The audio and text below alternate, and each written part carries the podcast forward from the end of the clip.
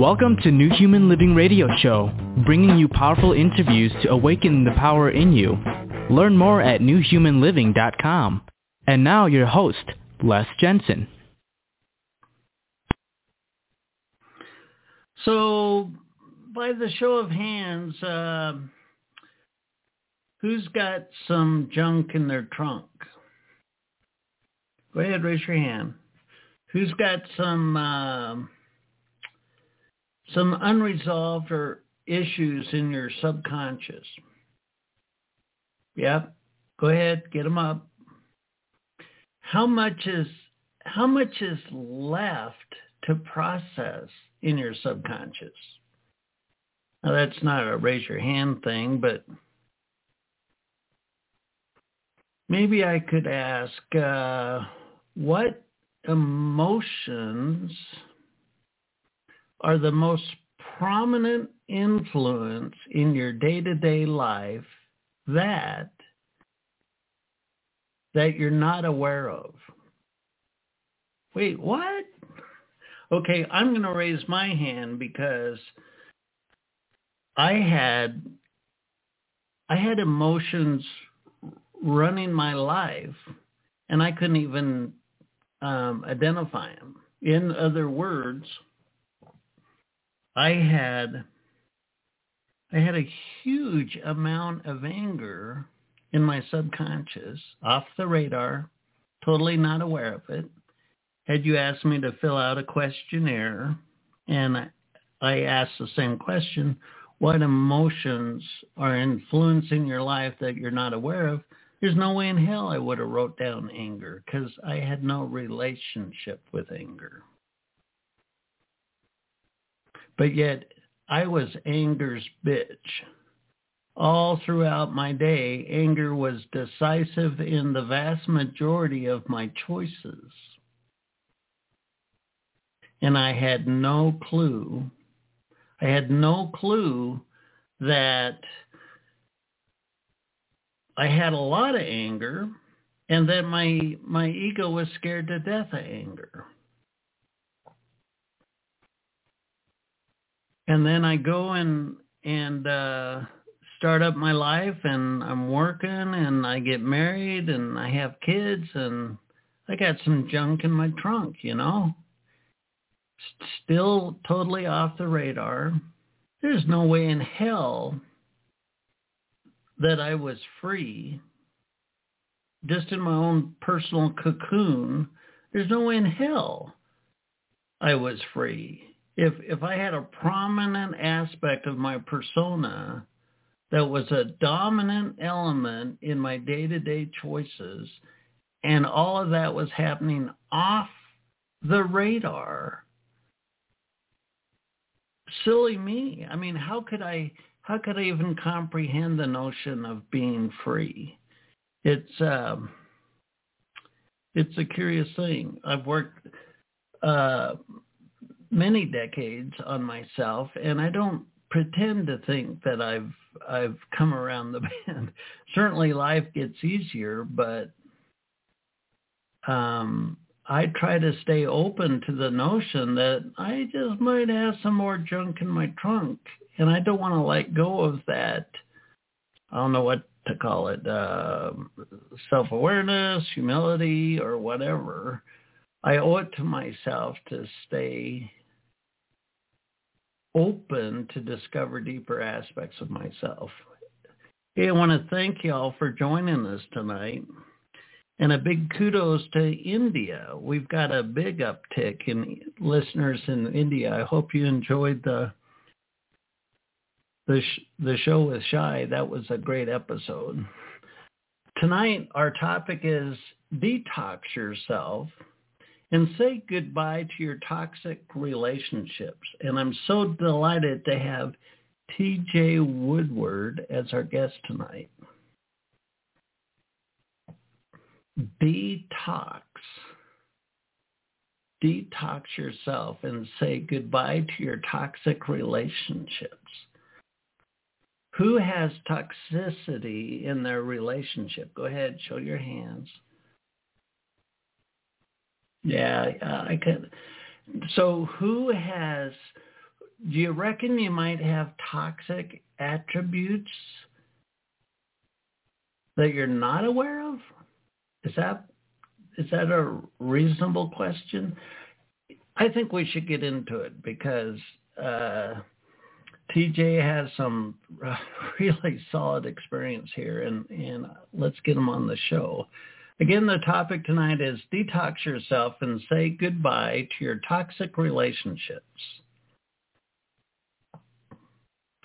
TJ is going to discuss his book, Conscious Recovery, A Fresh Perspective on Addiction. According to TJ, toxicity starts within. We create our lives based on the perception that arise from the core false beliefs we hold about ourselves. We cannot change others. Ah, damn it. but we can change ourselves. Look within. Is there a core belief in you that you hold that is false? Some inner toxicity that needs healing? TJ Woodward is a revolutionary recovery expert, best-selling author, inspirational speaker, educator, and addiction treatment specialist who has helped countless people through his simple yet powerful teachings. TJ enlightens and entertains audience around the world utilizing his captive and authentic style. He, assists people in literally changing the way they exist through his informative and dynamic talks and training. He is also the creator of the Conscious Recovery Method, which is a groundbreaking and effective approach to viewing and treating addiction. You can learn more about TJ at tjwoodward.com. Join me in welcoming TJ to the show. Welcome to the show, TJ. Thank you so much, Les. I am delighted to be here, and I look forward to taking a deep dive with you into this conversation. Let's do it.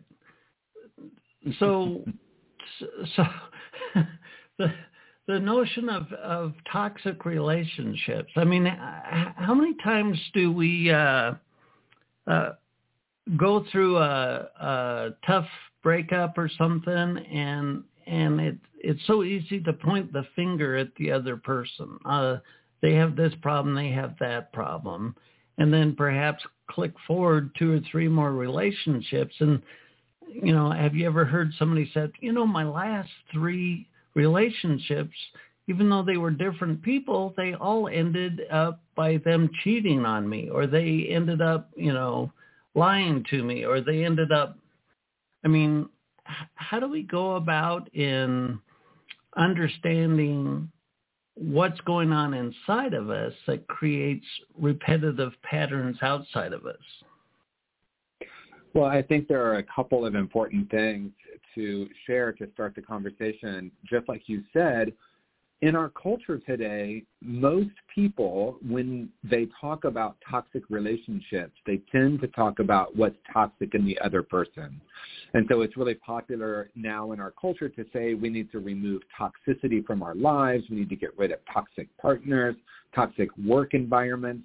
And although that is understandable, the issue with it is, as you said, we want to look deeper into ourselves and ask ourselves, does this toxicity start within me? And is that therefore informing the choices that I'm making?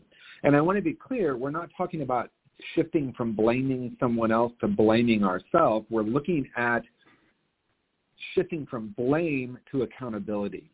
What happens is people will say, well, this person is toxic, so I'm going to remove them from my life and then you know the breakup happens or they leave the work environment and then they find a new relationship and this time it's going to be different. And then you know three months six months into it they're like wow it's starting to feel just like the other ones. And that is because uh, there is something within us that is wanting to be healed. Nice. So what if there's a a, a pregnant pause so to speak between relationships. So you just go through a breakup and it was a toxic thing and uh, thank God I'm out of that. And if indeed there are these uh, internal mechanisms, these internal tendencies, it almost seems like uh, within the relationship is an opportunity to see ourselves in a light that we might not be able to create ourselves.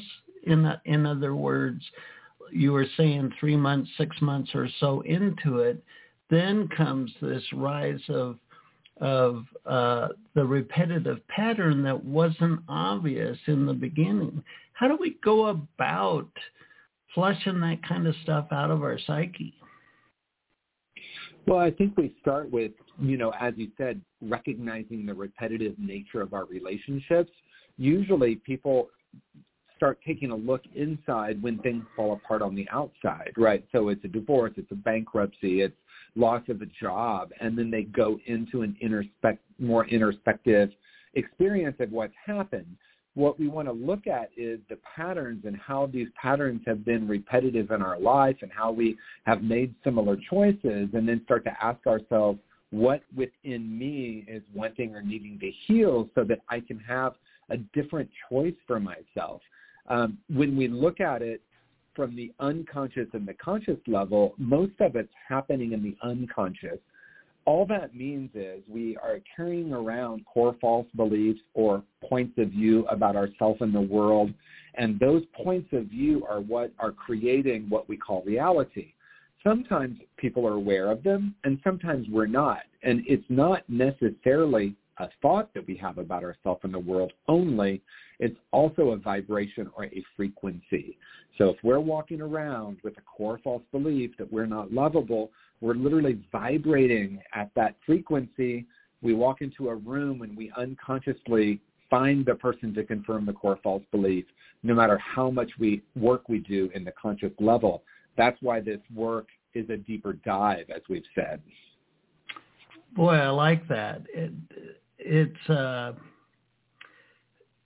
it uh, it's a fascinating thing how we uh, connect with people.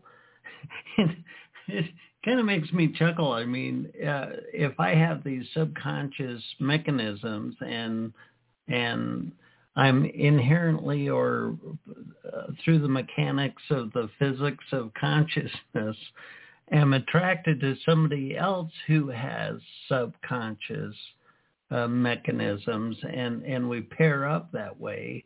It's it's uh it's almost like a game show where you don't know what's behind the door until you you know you buy into it and click off a few months as you said and and then later in the relationship it starts showing up. So how do we get i mean how do we set up these mechanisms uh, these belief systems with within us?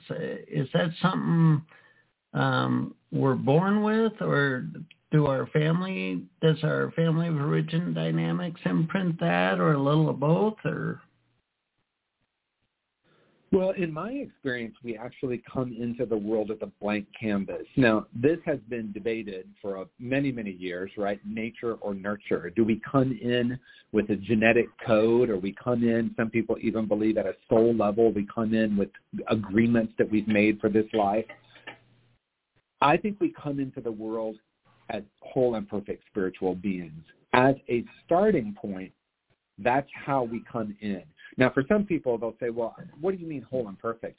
What I'm saying is essentially there's a place within each of us that came into the world and then we become programmed by the world. And usually by unconscious people passing down generational trauma. So it happens in our family, it happens in our churches and synagogues, it happens in our schools, and we get programmed to believe uh, that we're broken or damaged or limited in some way. And as I said, most of this isn't conscious. This isn't about blaming our first grade teacher for what they did. This is about realizing that these events that in some ways might seem insignificant to some people might be a major moment where we made a huge dis- dis- decision about ourselves I remember when I was in kindergarten, I decided I was stupid because I couldn't tie my shoes. Now, as an adult, I look at that and I think, well, that's um, very insignificant, right? It's, of course, I'm not stupid because I couldn't tie my shoes. But as a five-year-old, I literally decided at a very deep level that there was something wrong with me and that I wasn't smart enough. And I remember walking home from school that day reciting to myself, I'm so stupid, I'm so stupid. And I think about the preciousness of a five-year-old and how sad it is that I made such a big decision. So it's not necessarily what happens as much as it is what we decided about ourselves and the world based on what happened. Wow. It, something about the uh, the context of the child mind that can't put something in context. I mean, there's no you don't even get context to put it in until later. And, and yet like you said it can be such a decisive um, experience for us. It's uh, well how do we i mean how can we recognize or even um, break it down into generalizations of of lack of self-worth or um, can't be trusted or something. Uh, these these imprints in our in our child experience. Is there a way to see these these themes that were established as children within our own psyche without bumping up against something to trigger us? Well, I think it's slightly different for everyone. Many people are walking around and completely unaware that they have these core false beliefs, where other people are very aware that they have this narrative that keeps them feeling stuck, right? So I've worked with many people and some people will say, oh yeah, I'm very aware that I've walked around for many, many years feeling not good enough. Then someone else might say, I don't know what you're talking about. I don't have any core false beliefs. I had the perfect childhood, right? So we look right. at, as we already said, we look at sort of the re- repetitive nature of our relationships, and then we might start to ask ourselves, in times of difficulty or in times of great pain, are we aware of the messages that we're telling ourselves? And then we can look at where it originated because as we've established, when we were young, our brains aren't even fully developed. So it's not really a cognitive process because we decided at such a young age and these decisions or ideas about ourselves get buried very deep within ourselves. And so we don't really get to just talk ourselves out of it. We need to go back and really integrate from the time that we made these decisions. And it's actually possible to go in and reparent ourselves, allow our inner child to feel that which we weren't able to feel before, come to some different conclusions about ourselves, and then shift the trajectory of our lives. Nice. I like that. Well, if if we can be imprinted as a child, um, perhaps very quickly with a single episode or so, um, fast forward into the realm of being an adult, it seems like um, we have um, perhaps more baggage or more um, narrative going on in our psyche. How do um, how does it look like to to recognize? Okay, uh, so I do have um, a beliefs of lack of self-worth, that takes a process to turn around, doesn't it? I mean, even though it might have been instilled in a flashing moment, um, to unravel it as an adult, uh, does that does the mechanics of that unraveling uh, follow a timeline, or uh, um, it it would seem like it would take some un- unraveling, so to speak, to do that. Yeah, yeah. I think for many people it can take a long time, and in my experience, it takes longer if we're thinking that it's only a mental process. So, in other words, if we think I'm now aware of these beliefs that I've been carrying around for many years. I'm aware of how they've affected me. I see the repetitive nature of them showing up in my relationships, uh, whether they're professional, personal, intimate relationships. I see the pattern and I'm aware of the thought that's underlying it. Now I'm going to change that narrative or I'm going to have a new story or I'm going to talk myself out of these beliefs. And I think if we're approaching it that way, it can take a long time.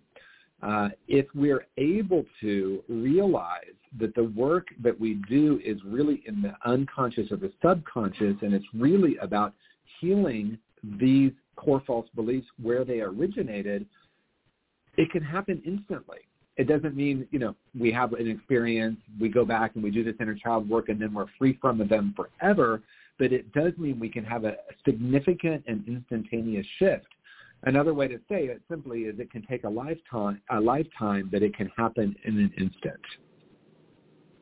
Nice. I like that. Well, so say I go to a weekend seminar and and it's fantastic and the guru on the stage uh, makes everyone feel wonderful, and and then you go home and you know a few days, a week, two weeks later, that that new narrative hasn't anchored in your psyche.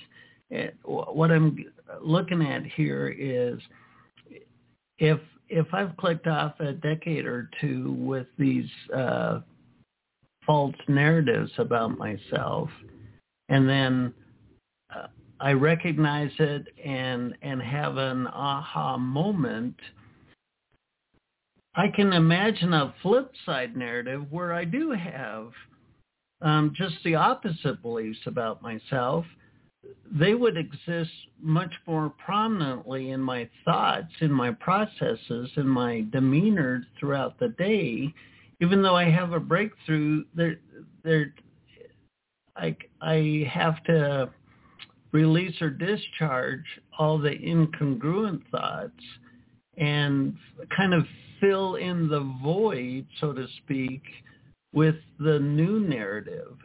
Is there like an activity or a process where I give my oppor- give myself an opportunity to see myself in this new dynamic? I mean, would it help to to anchor or build or establish the new narrative um, into my um, natural demeanor? Well, I think it, it happens on so many levels, right? Um, one framework that I really like to use is that we're like a house with four rooms physical, intellectual, emotional, and spiritual. I really like acronyms, so it's pies, and we have these different pieces of a pie within us, if you will, and it happens on all these levels. Um, we're understanding now through neuroplasticity that we actually can change our brain, and usually science says we change and create new neural pathways in our brain through new behavior, and that is true because that's in the physical and the mental, right? I have new thoughts, I have new behaviors, I create new habits, and there's no denying that right? And we, you know, science shows us that it takes 21 days to change thoughts and 90 days to change habits. There's a lot of different, you know, numbers out there, what people say. But what I'm talking about here is in addition to that, we want to get into the emotional and the spiritual. And from that place, and, and in my experience, it's a deeper transformation that happens when we live in those rooms, when we actually go back to the origin the memory of what it was like when we made these big decisions because again our brains weren't even developed. So it's not just about changing the narrative or having new behavior. Those things are useful but we want to pause. We want to go within. We want to get in touch with the when all of these ideas and this energy originated and how can we actually go back and heal it for example, a very young child, what I like to call a pre-programmed human, so around two or three years of age, feels their feelings very deeply. We know, we've been around toddlers and we know they will let you know exactly how they're feeling. If we allow them to have the emotional experience, those feelings move through them and then, then they go back to their natural state, which is joy.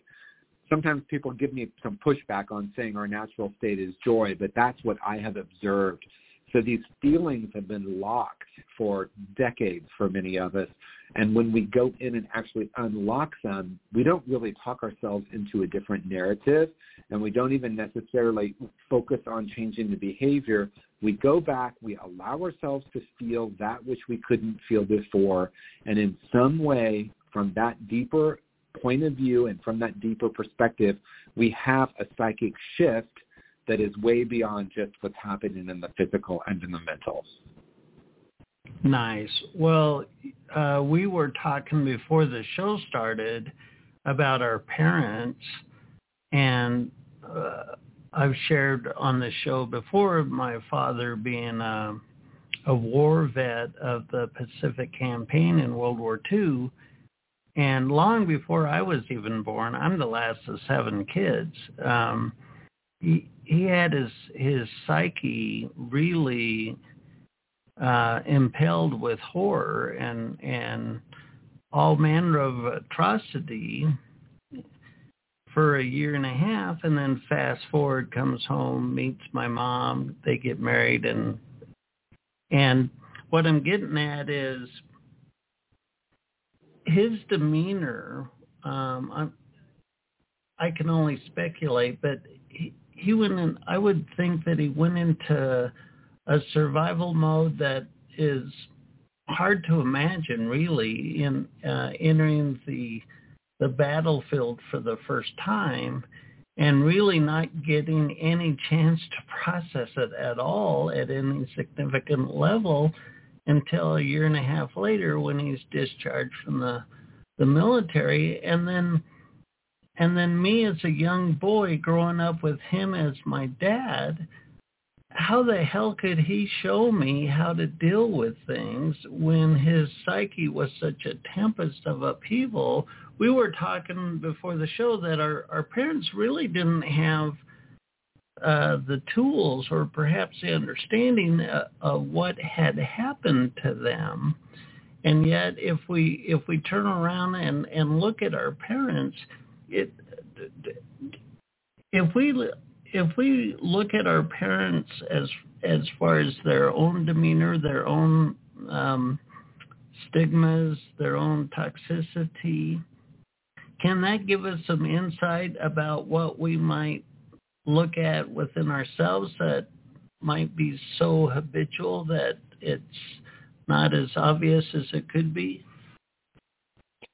Well, yeah, absolutely. I mean, I think you're speaking to something that, you know, again, is multi-layered. One, having compassion for our parents as adults, right? I mean, I remember early in my life, at my 20s, let's say, I very much blamed my parents and thought, you know, they just weren't loving enough. They weren't there for me. They weren't available.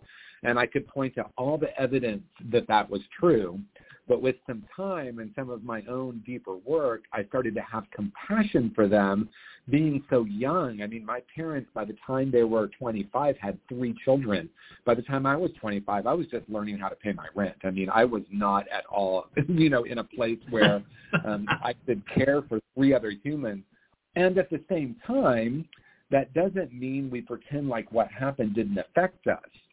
And then what right. you're talking about too is this intergenerational trauma. And you know, I grew. I was born in 1965, so my father was born in 1941, I believe, 41.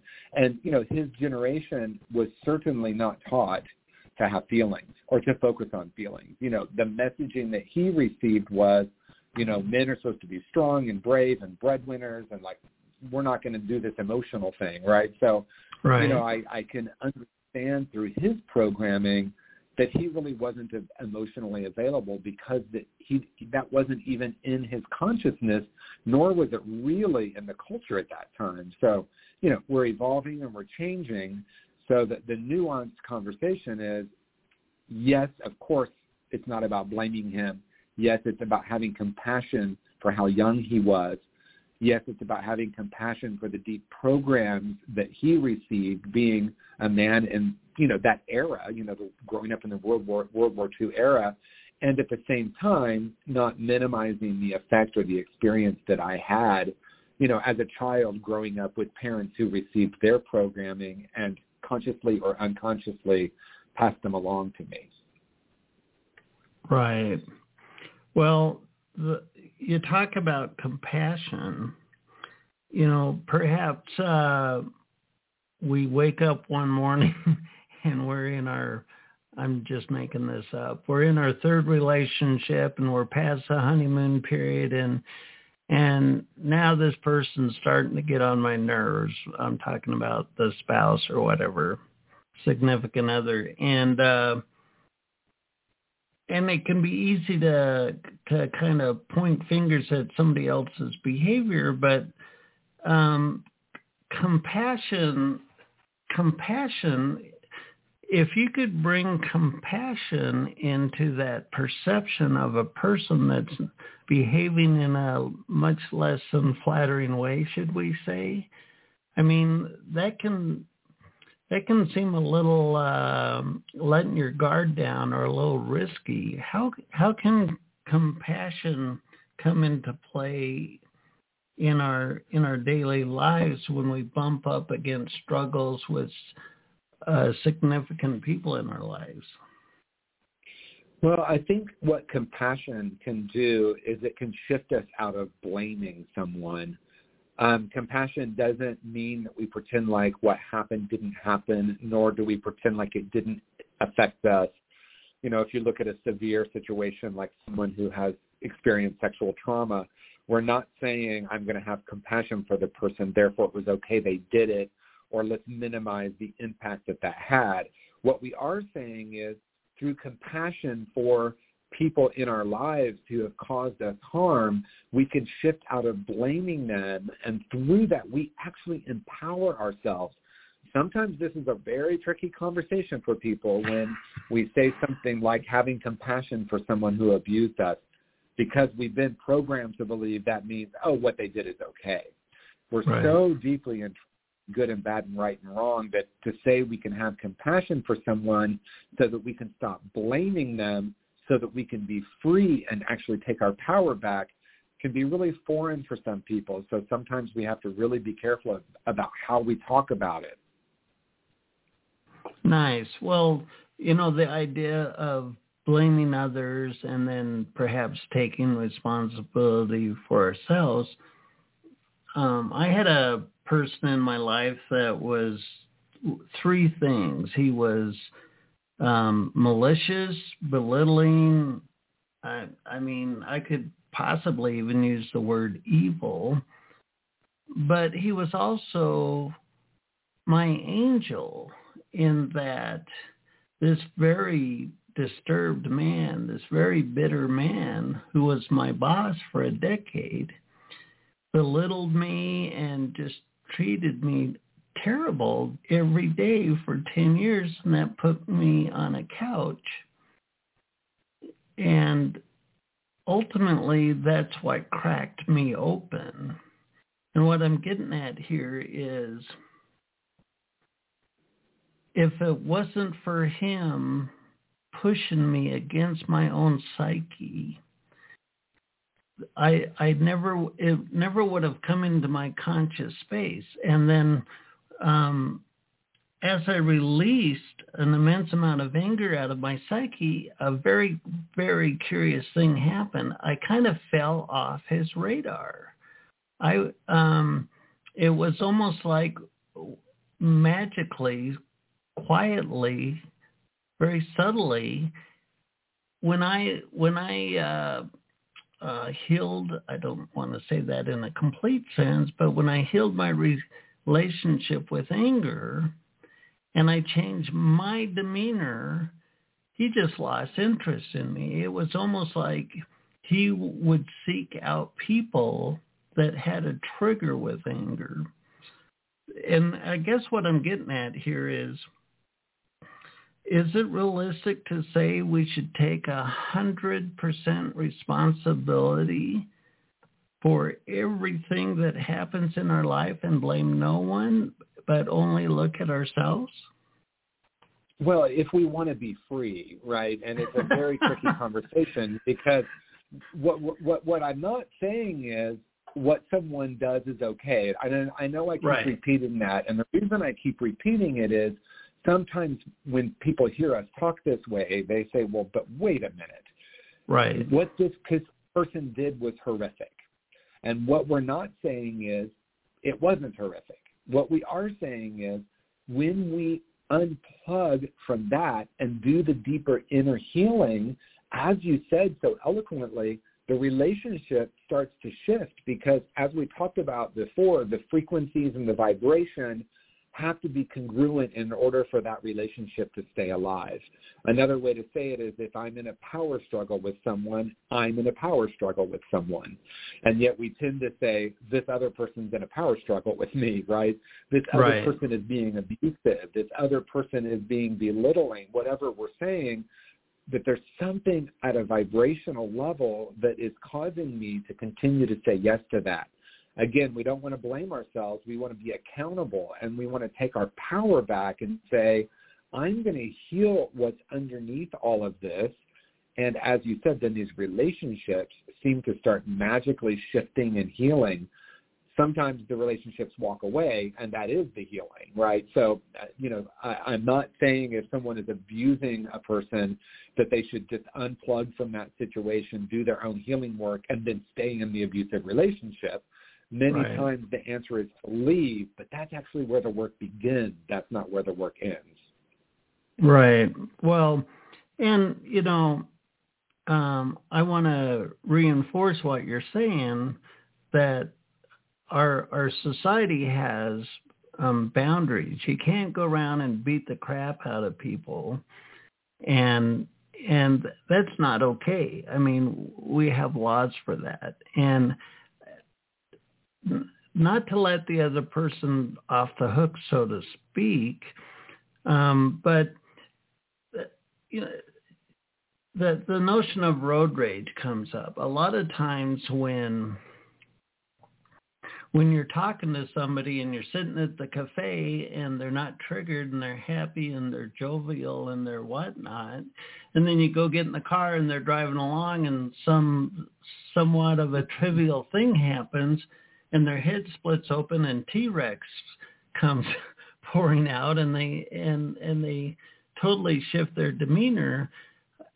Uh, if they're not aware of of of that um i mean how do you how do you create the space i guess i would say to to look at with perhaps uh new eyes um behaviors or traits within yourself. In other words if we if we label something as bad and that it it shouldn't happen and yet it's unresolved in our psyche how do we work through it without letting it out so to speak? I mean we you have to go there somewhat and to be able to process that don't you Well, yeah, and you know, road rage is such a perfect example of what happens when we're not actually present with ourselves in our bodies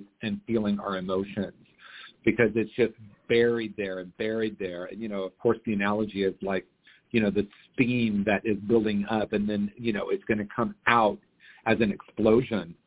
A couple things I'll say about that, you know, if you haven't seen the show Beef, the show Beef is centered around these two characters and it opens with this road rage situation that escalates and it so beautifully demonstrates, although, you know, it's, it's considered a dark comedy, I will say that, that it demonstrates what happens when you have not resolved your trauma, when you are continuing to bury that trauma. And there are these two people in this show that on the surface look like they come from very, very different lives, very different lifestyles, different socioeconomic statuses, etc. but they both have this deeply unresolved trauma that is showing up as road rage, and it takes you on quite a journey. Um, and actually, in you know, in my area, which is I would consider to be a very, very safe area of um, LA and Marina Del Rey, there was actually someone killed um, a few days ago, only two miles from where I live, in a road rage incident. They came off the freeway onto Marina Del Rey and someone shot the other driver. So this is a very real thing that's happening. And we look at the mass shootings that are happening and we end up talking about gun control, which of course is important, but that's all the symptom of it. And so if we look at anger, um, when someone has what we describe as an issue with anger, we send them to anger management, right? You need to learn how to manage your anger. But what I invite is rather than saying to someone, you need to manage your anger, we want to be curious about what the anger is managing.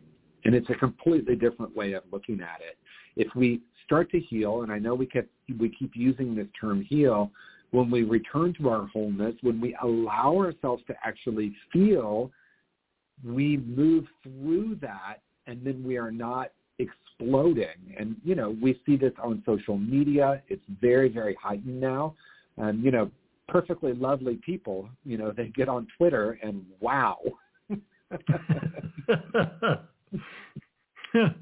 well, you know the so uh, I've heard that anger is often a secondary emotion. So uh say uh, you're a department head and nobody takes you serious and every time you have a department head meeting everybody talks over you and and um you, you can't get your ideas out and so I'm just making this up. So you go home and you work on yourself and it's like, well, you know what? I'm going to stand up for myself. You know what? I'm going to I'm going to I'm going to do it this time. And you go back in the managers meeting and and you start talking about your ideas and somebody cuts you off and pretty soon the conversation's gone and there was your chance and you get mad but but the anger isn't per se about um, the anger itself. It's it's what happened. That in other words, there's a primary feeling that's behind the anger. Is that what you're getting at?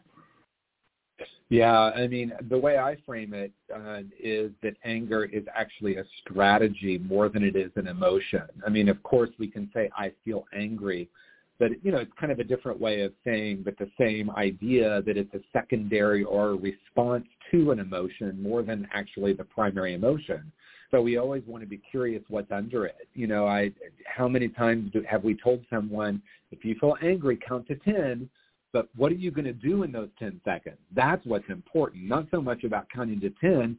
It's to be aware of what we're actually experiencing. And most people who have anger as an ongoing strategy, and I, I use that language consciously, they usually developed it very early in life. Um, I have worked with many people who say anger kept me alive when I was a child. Wow. So the anger itself is not a bad or a negative thing. And then everyone says you shouldn't be so angry. And then I come in and say, wow, anger is a wonderful thing. It kept you alive. Let's talk about that. Look at all the ways that it has served you. Look at the ways that it has kept you feeling safe. Then start asking, in what ways is it no longer serving you? And when we can look at it that way without judgment and look at what's working and what isn't, then we can ask the deeper question, which is what do you truly desire? And most humans, when we get down to it, under all the layers, it's usually something like we want love and connection. And when we get in touch with the deepest desire of what it is to be a human being, the deepest need, the deepest desire for each of us, we can ask ourselves, are these strategies serving us? So it's not anger is bad or wrong. It is, is it getting you who you truly desire to be? Is it bringing you closer to the person you want to be? And is it actually fulfilling the needs you have as a spiritual being? Nice. Nice. I like that. Well, if we were to shift our um, conversation to um, perhaps the media or social media and ourselves, I mean, we're kind of metaphorically talking about the elephants in the room, the the big ticket items, so to speak, in our psyche, and and a lot of times um, we can have more subtler um, triggers that might be triggered more often throughout our day and still keep us in a reactive pattern. If we're if we have a, a subtler trigger on a subtler topic, but we're constantly in reaction, that can be as dysfunctional as an elephant in the room. How can we use the the chatter uh, of of the media and social media to kind of query ourselves about what trigger mechanisms we have at any level within ourselves. Well, I love this, and it's one of my favorite conversations because when we talk about triggers, which of course is also very popular now in our culture, we tend to talk about triggers in the external, just like we talked about toxic relationships. That person triggered me. That political party triggered me. That that race group triggered me. We talk about it as if it's something outside of ourselves. I actually don't use the word trigger. I use the word activation it is activating some kind of wound within me. So Don Miguel Ruiz says it very eloquently. It's not your words that hurt me. It's that you've touched an unhealed wound. And I take it one step further and say it's being touched because it's wanting to heal. So as long as we're in the that person just triggered me, which only naturally follows with they shouldn't be doing that, um, then when we shift from that to saying what just got touched, what is wanting to heal within me, we can actually have a little space between the, the, the, the behavior or the event and what is getting touched. And we find ourselves pausing and not reacting when we're able to realize that something just got touched rather than someone just touched that. And that in itself right there, if each of us would pause at this moment and start to do that, we would be living in a completely different planet, on a completely different planet. Because the greatest freedom we can ever experience is freedom from the reactive impulse. And that reactive impulse is coming out of what is unhealed within us and projected outward. So when someone does something that touches these wounds, it's much easier for me to say, how dare they do that? They shouldn't be doing that. They are bad people it's much more convenient in some ways to blame someone else instead of saying, wow, I'm feeling scared. I'm feeling hurt. I'm noticing something that's being touched within me. And again, we go back to it doesn't mean that what someone is doing is right or wrong or good or bad. It means when we unplug from that and start to look at what's getting touched, that's the point of power. That we can start to work on another way to say it is, you know, I spent many, many years trying to change the world, and darn it, it just didn't work. There's not a big knob at the equator or something that we can turn and change the world. Damn it! I was so looking forward that to that trip.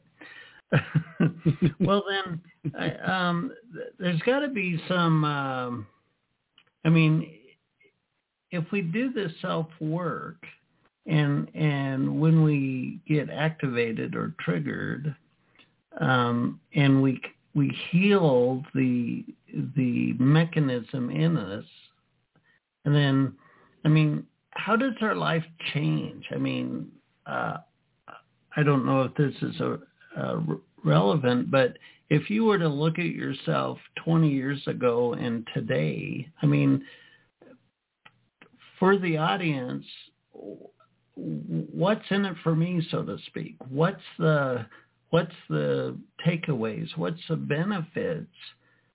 I mean, how does your life change as you work through these processes? Well, as we said before, it's freedom right? This freedom from being reactionary to the world and being curious about the world is dram- a dramatically different way of being. And you know, the greatest paradox is when I when I shifted from trying to change the world and looked at what wanted to be healed within me, suddenly the world seemed to change. And you know, if we look at it more globally, that's indeed the only way the world has ever really changed is through people actually doing the healing rather than the fighting. And I know that can be a controversial statement because people push back and say, well, come on, people have fought for their rights and they have gotten their rights because they fought for it.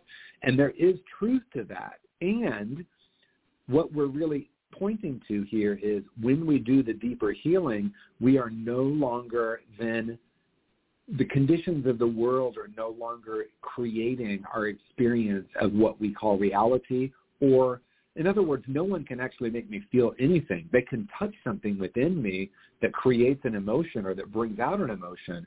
So the short answer again is freedom. I'm free free from the reactive impulse and I can start to live in curiosity rather than judgment and life becomes expansive and I find that, you know, sometimes well my, my friend Dr. Sue Morter says it this way, life is difficult and painful until it's not. Nice until it's not. I would I would add to that um, when you're if we were to just look at the averaging of our thoughts throughout the day and how what percentage uh, greater than 50% perhaps where we're stuck in triggered or activated narratives and then we process that and we clear out our thinking um, in other words, the, the the percentage of the day that we would have been in a reactive mental construct or patterning becomes free. For me, I think the soul looks at our dynamic and goes, oh, oh, well, looky here. We've got some horsepower. We have some unspent horsepower. You could take up, uh, you know, art or why don't you get a guitar and learn how to play? In other words, we can shift from kind of a, a, healing recovery mode into this expansive, expressive, creative mode, if that makes sense. Yeah, absolutely. It creates so much more expansiveness and so much more possibility. And we know that now we're we're aware and science is even measuring that, you know, shame and unresolved trauma actually causes disease in the body and it keeps us feeling stuck. So as long as I'm in reactive mode, I'm stuck. When I am able to heal some of that, then I start to open up to larger possibilities for my life. And as my friend Michael Beckwith says, we break the agreements we've made with mediocrity. And I absolutely love that because as long as I'm in reaction to the world, I'm stuck. When I unplug from that, then life becomes I'm not going to say it's always easy, but it certainly is much simpler, and it actually can be much easy because the idea that we have to constantly struggle is is a point of view, and it's a point of view carried by the majority of humanity. But that doesn't mean we have to have that agreement. Nice. Nice. Well, you know, an hour can go by pretty fast. I want to make sure that the audience knows about your books, plural and and tell share with us any modalities if you have a physical center or um, or if you do things online give us the whole picture of your yourself. Oh thank you. Well tjwoodward.com is the best place to go as sort of a place to see everything i've been up to.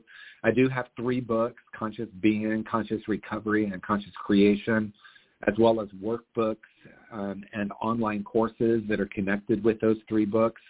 Um, I most of my most of my time now is devoted to doing interviews like this, which I love, and also doing clinical trainings uh, in in uh, behavioral health and addiction treatment centers throughout the country. Um, inviting clinicians to look at what gets created when we are looking at our clients or our patients as broken and what might get created if we were to start to look at them as having the ability to heal and that our job is to support them in that healing. So most of my time now is traveling around the country speaking and doing trainings, but I do have those resources, the book books, and the online courses available for people as well.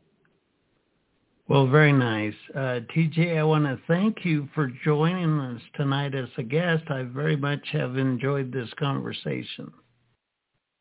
Thank you so much. It's been an honor. I loved where this conversation went. We just never know where it's going to go, and I appreciate you. Thanks. We've been talking to uh, T.J. Woodward, and the topic tonight has been detox yourself and say goodbye to your toxic relationships. You know, to to take the time to work on yourself, to take the time to be more conscious of uh, who you are, to to root out incongruencies within your psyche, that changes the trajectory of the rest of your life. And I know I know it can be hard. Certainly, I can't um, comprehend all the different ways that these last few years have impacted people, and I know a lot of people have have struggled and really come up against some really tough stuff in their lives to process. But um, you know, hang in there and and set the intention of of understanding what's happening and and understanding a, a deeper element of yourself.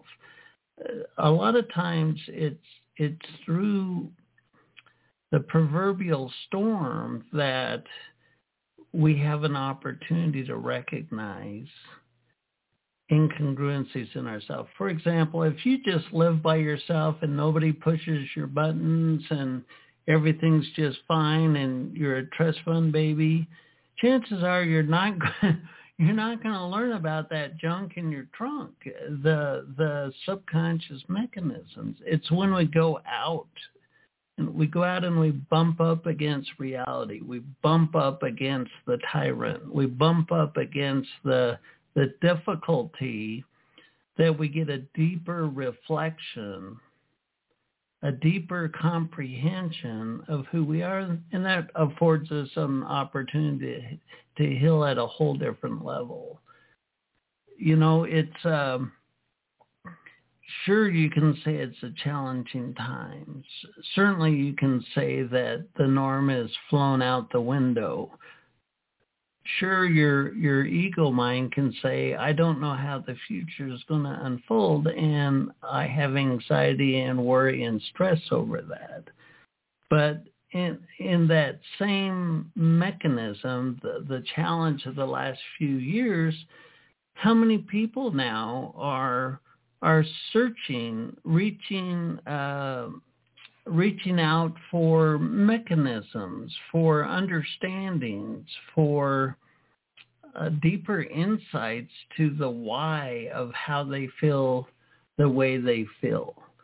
Uh, the, the root of this show is is you, you the human persona, the human psyche, the human genome, and and your experience with your life your experience with your potential, both conscious and unconscious potential. Life's a wonderful thing when you can show up for it. Um, my life is, uh, I'm so excited. I'm so excited. I'm so excited for my future, and I have no idea what it's going to look like. It, I've come to trust that the wisdom of my heart and my soul are going to guide me because I choose to let go of the steering wheel metaphorically. I choose to taught my teach taught my ego to not interfere when inspiration comes up, when the impulse of my heart activates.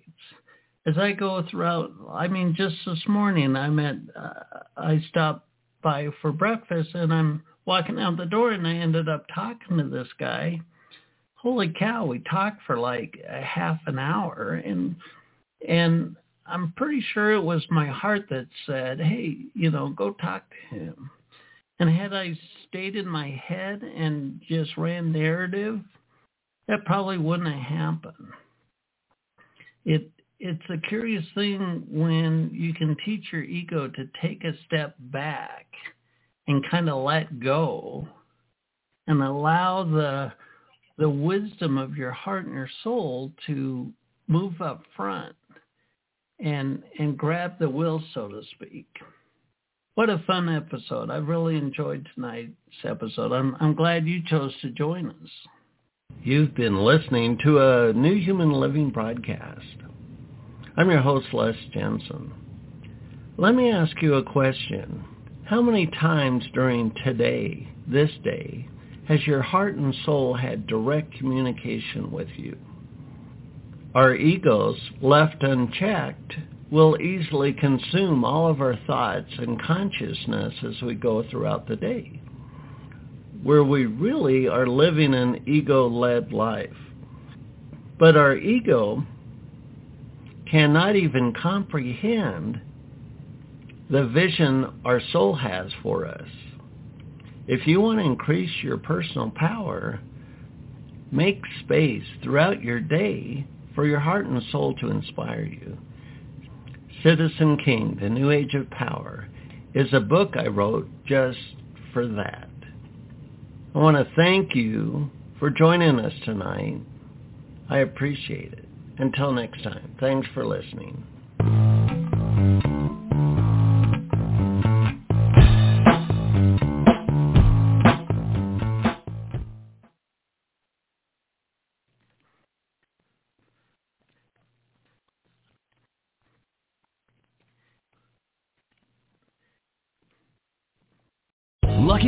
Casino asking people what's the weirdest place you've gotten lucky? Lucky? In line at the deli, I guess? Aha, in my dentist's office. More than once, actually. Do I have to say? Yes, you do. In the car before my kids' PTA meeting. Really? Yes. Excuse me, what's the weirdest place you've gotten lucky? I never win and tell. Well, there you have it. You can get lucky anywhere playing at LuckyLandSlots.com. Play for free right now. Are you feeling lucky? No purchase necessary. Void where prohibited by law. 18 plus. Terms and conditions apply. See website for details.